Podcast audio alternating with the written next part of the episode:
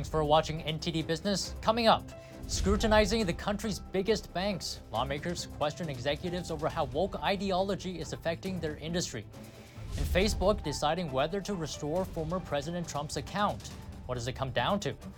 And are there similarities between the inflation here in the US and Venezuela? The Venezuelan economist shares his personal experience and insights. That and much more coming up on NTD Business. Great to have you with us. Don Ma here for NTD Business. Wall Street's big bank CEOs in the spotlight today at an annual oversight hearing in Congress. Senators grilled the heads of Wells Fargo, Bank of America, JP Morgan Chase, Citigroup, among others. Democrats focused on topics like radical, racial equality and fraud, while Republicans were concerned about economics and how woke ideology is affecting their industry. Republican Bill Hagerty of Tennessee asked about large investment funds like BlackRock and Vanguard. These firms manage billions of dollars from typical Americans, such as teachers, nurses, and truck drivers. The firms buy a significant share of many large companies. Then they try to sway the companies into achieving left of center goals. For example, those involving renewable energy, diversity, and equity. And many of those typical Americans, you know, teachers, nurses, and truck drivers, they may not agree with those goals, yet their money is being used to support them. Here's Senator Bill Hagerty again. And how does BlackRock or Vanguard decide how to vote the average American shares? They have what's called an investment stewardship team that makes those decisions for them. This is at the heart of a troubling trend in the financial markets of weaponizing unsuspecting Americans' voting rights in the name of the radical environmental, social, and governance, or ESG, agenda. The left sees ESG, or environmental, social, and governance, as a way for corporations to be responsible to society. The right, though, sees it, as Hagerty just said, as part of a radical leftist agenda. Here's the exchange between Hagerty and Jamie Dimon, CEO of JP Morgan. Most of your banks had to fight off activist proposals, including so called racial equity audits and the forced debanking of oil and gas companies. So, Mr. Dimon, I'd like to turn to you. Do you believe that these activist shareholder stewards are accurately representing the views of the individual investors who actually own these shares? Yeah, so all of those uh, uh, investors have a fiduciary responsibility to do their homework and vote. I personally think it's disgrace when they rely on proxy advisors, and I think the proxy advisors are terrible. And I'm probably one of the few people who says that. I think it's a little bit worse than what you're saying because we've gone from 7,000 public companies to 4,000 mm-hmm. operating companies over the last 20 years or so, and that's a problem. We're driving them private. This is part of the reason. And one, one thing I want to add they're starting to do this pass-through proxy voting so that your mother can vote her shares. I'm kind of in favor of that. But the way shares get voted today, if the person doesn't vote, it counts as a yes vote on all, on all those proxies you're talking about. You got to change that and get, you know, it's got to be a quorum of all those who vote. Hagerty says the Senate is working on legislation to address this issue and that he supports it. Dimon added that woke shareholder activism is causing a lot of unease in corporate America. And Republicans pointed out that when it comes to controversial sensitive social and political issues, banks usually side with liberals. Republican Senator John Kennedy of Louisiana had some pointed remarks on that. You will never win. Never. The uber woke sweepstakes. I understand that the pressure to run that race is fierce. You will never win it. Nothing you do will ever be enough. The scrutiny the banks are facing reflects pressures from politicians, activists, and investors. This is the final day of the bank oversight hearings, which are held once a year. And moving on, Facebook parent Meta says it will decide early next year whether to restore former President Trump's account on the social media platform. Meta suspended Trump for two years after the January 6th incident. A Meta executive said they'll look at whether there's a risk of real world violence if the account is restored. He did not indicate whether Meta was leaning one way or another on the decision. And on Wall Street, stocks stocks closed lower today. The Dow lost 107 points, or four tenths of percent.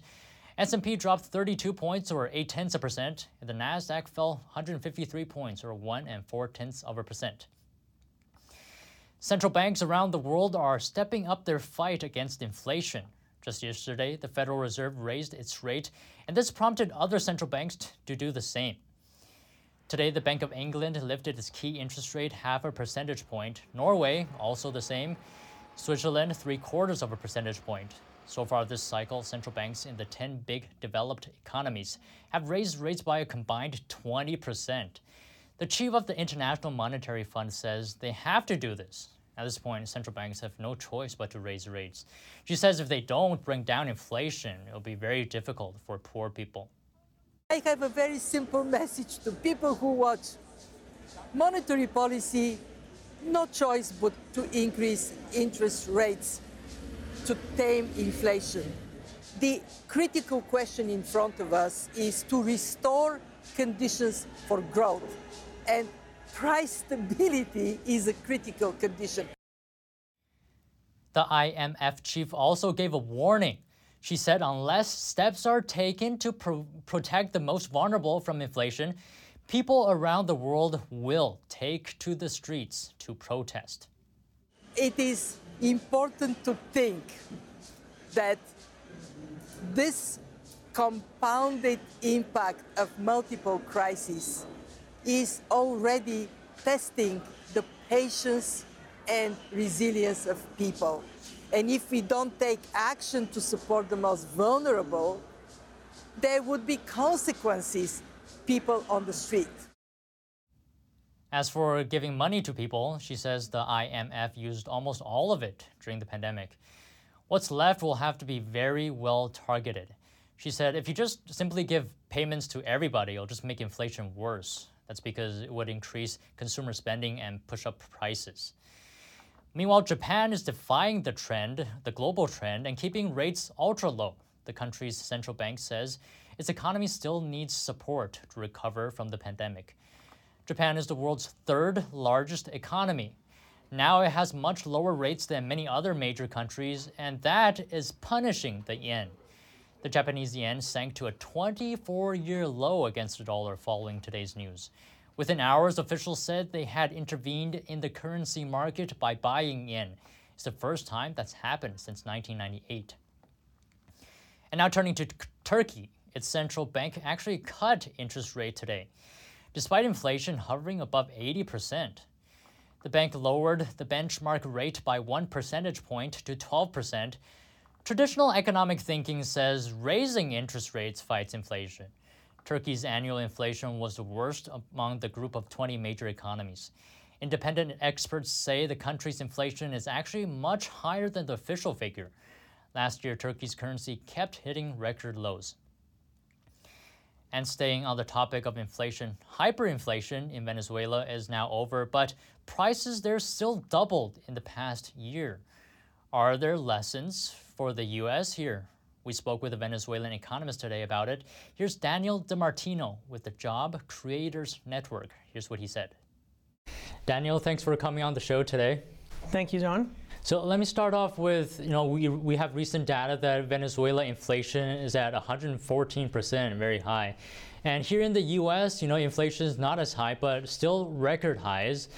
And you've lived through the Venezuelan economy going from okay to, you know, down the drain. So you have experience in that aspect. So do you see any similarities what's happening in Venezuela to the US that's fueling inflation? Well, what fuels inflation in both countries is the same reason. The difference is in magnitude. Uh, what fuels inflation in the United States right now is, is really uh, huge over over demand, right? Uh, that that's been pushed by government spending, that's been pushed by monetary uh, easing uh, by the by the Federal Reserve, and in Venezuela, it's been the the central bank financing government spending as well. And so the difference is that in Venezuela we have been doing it for so much longer and in such greater amounts that of course inflation is much greater than in the United States, but the fundamental reason is the same. And can you tell us a little bit about you know your your life, your childhood in Venezuela. What did you see during that period of time? Yeah, um, well, you know, we went from being a family that uh, had cars, home, um, went to school every day, you know, as, as a kid, to, you know, maybe sometimes my class would get canceled because the teacher wouldn't show up because teacher, teacher turnover was so big because people started leaving the country. Uh, because sometimes we would lose electricity, because sometimes there would be no water in the whole school or in my home. Uh, because many times we would have, in the middle of the class, the teacher dismissed the class because her friend called and the grocery store next door has chicken and she needs to go buy it because there's no chicken anywhere else in the country. Um, and you know, it's obviously bad for the students, but understandable as from a human perspective. Uh, but so the whole country was wrecked by, by the socialist policies that led to shortages, that led to inflation.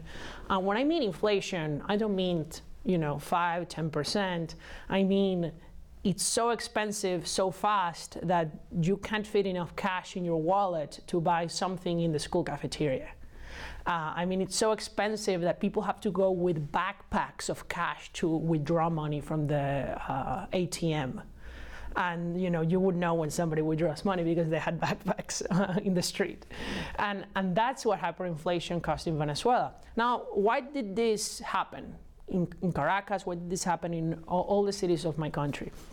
It happened because we had a regime that initially wanted to give everything away for free. And how, you know, maybe things were free for the end point, but somebody was paying for the food, somebody was paying for the free houses, somebody was paying for the nearly free electricity and utilities. Somebody was paying for the nearly free gasoline that Venezuelans were given, and that was the taxpayer but because there was not enough tax revenue to pay for these things, because we had very little really taxation in the country, the central bank printed the money to pay for these things. So we paid for it in the form of an inflation tax. So inflation went from 30 to 40 to 100 to a million percent and it's actually come down to the to the number that you mentioned, the 100%. That is actually very low. It's the lowest inflation we've had in years in the country. And it's still higher than the inflation the US has ever had in its history. Doubling of prices within 12 months. That's, that's crazy. That's, that's, of course, that's why Venezuelans today are the poorest nation in the Western Hemisphere when we were the richest uh, uh behind the United States. All right, Daniel DiMartino, thank you very much for coming today. Pleasure talking to you. Thanks, Don. And again, that was Daniel DiMartino with the Job Creators Network. We also we also talked about other things like how how Americans are changing their views about capitalism and socialism, and how socialism uses envy and resentment to divide our country. You can watch the whole interview soon on ntd.com. And Russia today pushed ahead with its biggest conscription since World War II. Protests in 38 Russian cities saw 1,400 people arrested yesterday. Meanwhile, flights out of Russia started selling out after Putin's announcement. Rosanna Philpott reports. More than a thousand people have been arrested at protests across Russia, and one way flights out of the country have sold out in a wave of panic triggered by this moment. A speech made by President Putin on Wednesday, calling up 300,000 conscripts to fight in Ukraine with immediate effect. Here and in 37 other Russian cities, demonstrations erupted. Protesters chanting no to war as police carried out arrests. On the streets, some residents were concerned. One told Reuters you can always feel worried at moments like these because you have a wife and kids and you think about it. Another in the city of Kursk said, They're not letting people out of Kursk. There are police cordons everywhere, checking each car. If the man is from Kursk, they turn you back. Fears of not being allowed to leave sent one way flights out of Russia skyrocketing in price, selling out soon after Putin's announcement. The Kremlin declined to comment on whether the borders would be close to those subject to the mobilization order and asked people to be patient as the law is clarified. And still to come, Walmart getting a jump start on holiday sales, starting its holiday shopping season earlier than usual. Vertical farms sprouting up in the United Arab Emirates, helping the country rely less on food imports. That more coming up on NTD Business.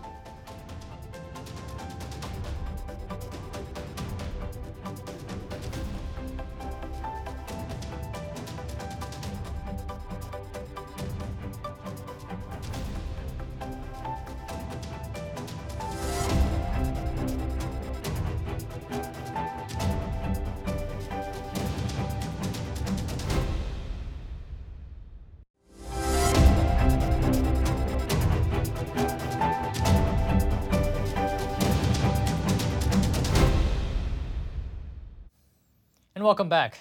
Better grab your wallets because Walmart is getting ready for the end of the year holidays.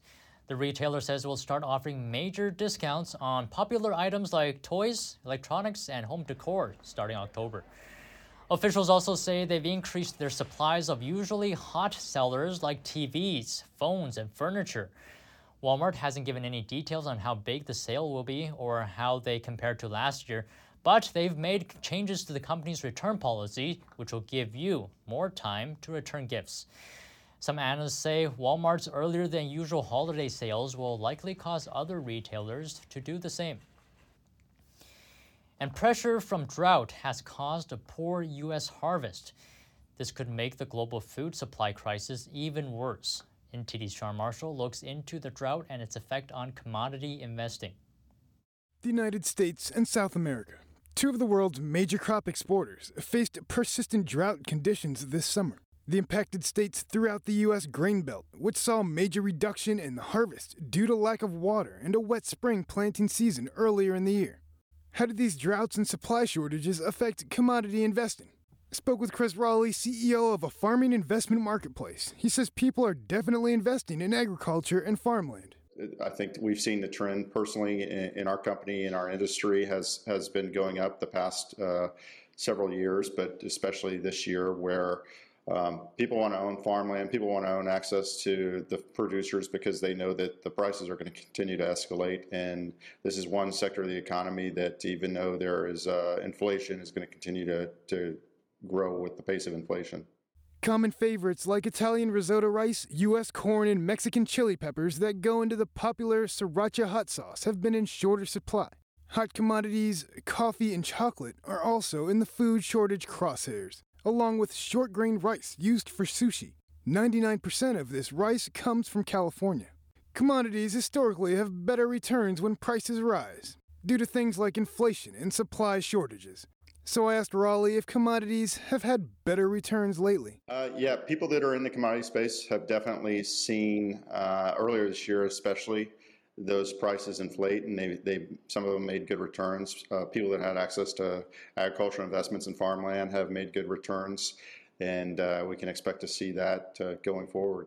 At the UN Global Food Security Summit on Rising Food Insecurity Tuesday, Experts warned of a devastating crisis next year if the war in Ukraine continues. UN Secretary General Antonio Guterres recently said that enough food is being produced worldwide, but the major problem is distribution. Sean Marshall, NTD News. And community gardens are sprouting up in the backyards of Australians. For modern city dwellers, these small spaces offer something more than just free produce. Let's take a look. Community gardens have been tucked away in Australia's cities and suburbs for decades. But concerns about rising food prices and the preservation of urban spaces are bringing them back. When I drive past, I see people in here like chatting and like gardening together, and yeah, that's what it's really all about. These little patches of earth provide not only free produce, but a place for interaction and connection. While some are kept under lock and key, others operate as free for all. Open to anyone. It's just like safe space for everyone to kind of come and mingle and um, join together. And it was really about bringing the community together and connecting people in a, a day and age when we're not as connected.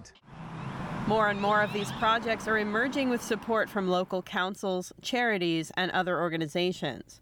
This is a marvellous opportunity for people who might feel a little bit isolated in the city, that they can come down and meet their neighbours.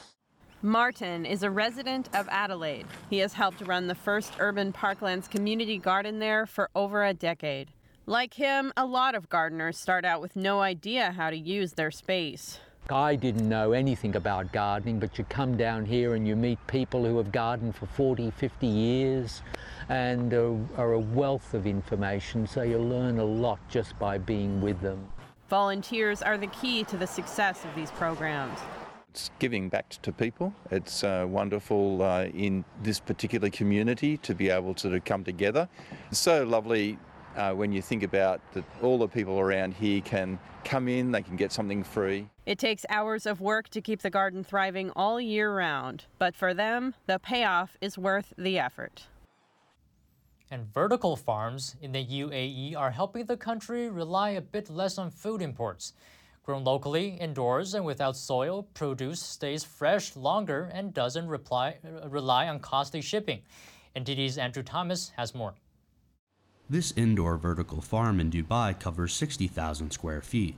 Thanks to LED lights, the vertical farm produces a wide variety of crops hydroponically, meaning without soil.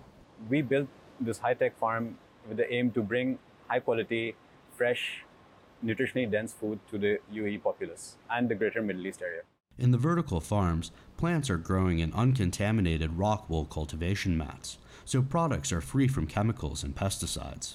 Also, 90% of the water irrigating the plants is recycled. Vertical farming may not be the end all solution, but it's definitely a key component which can provide hyper local, uh, very highly perishable and sensitive products to the local market. With severe challenges from climate change, the pandemic, and disruptions in global supply chains, food security is considered the key national priority for the UAE. The country is trying to increase food production by 30 to 40 percent in the next 10 years. We control almost 18 different variables in the vertical farm. We're able to pump out an, ex- an exact quality throughout the year without any seasonality. And definitely, in terms of the price, we're also able to commit to a sustained price. UNS Farm began its project in September 2018. It's planning to expand more in the country and in the region. Andrew Thomas, NTD News. And that's all the stories from the NTD business team and myself, Don Ma. Follow me, follow me on Twitter too. If you have any news tips or feedback for the show, email us at business at ntd.com. That's all for today. Thanks for watching, and we'll see you tomorrow.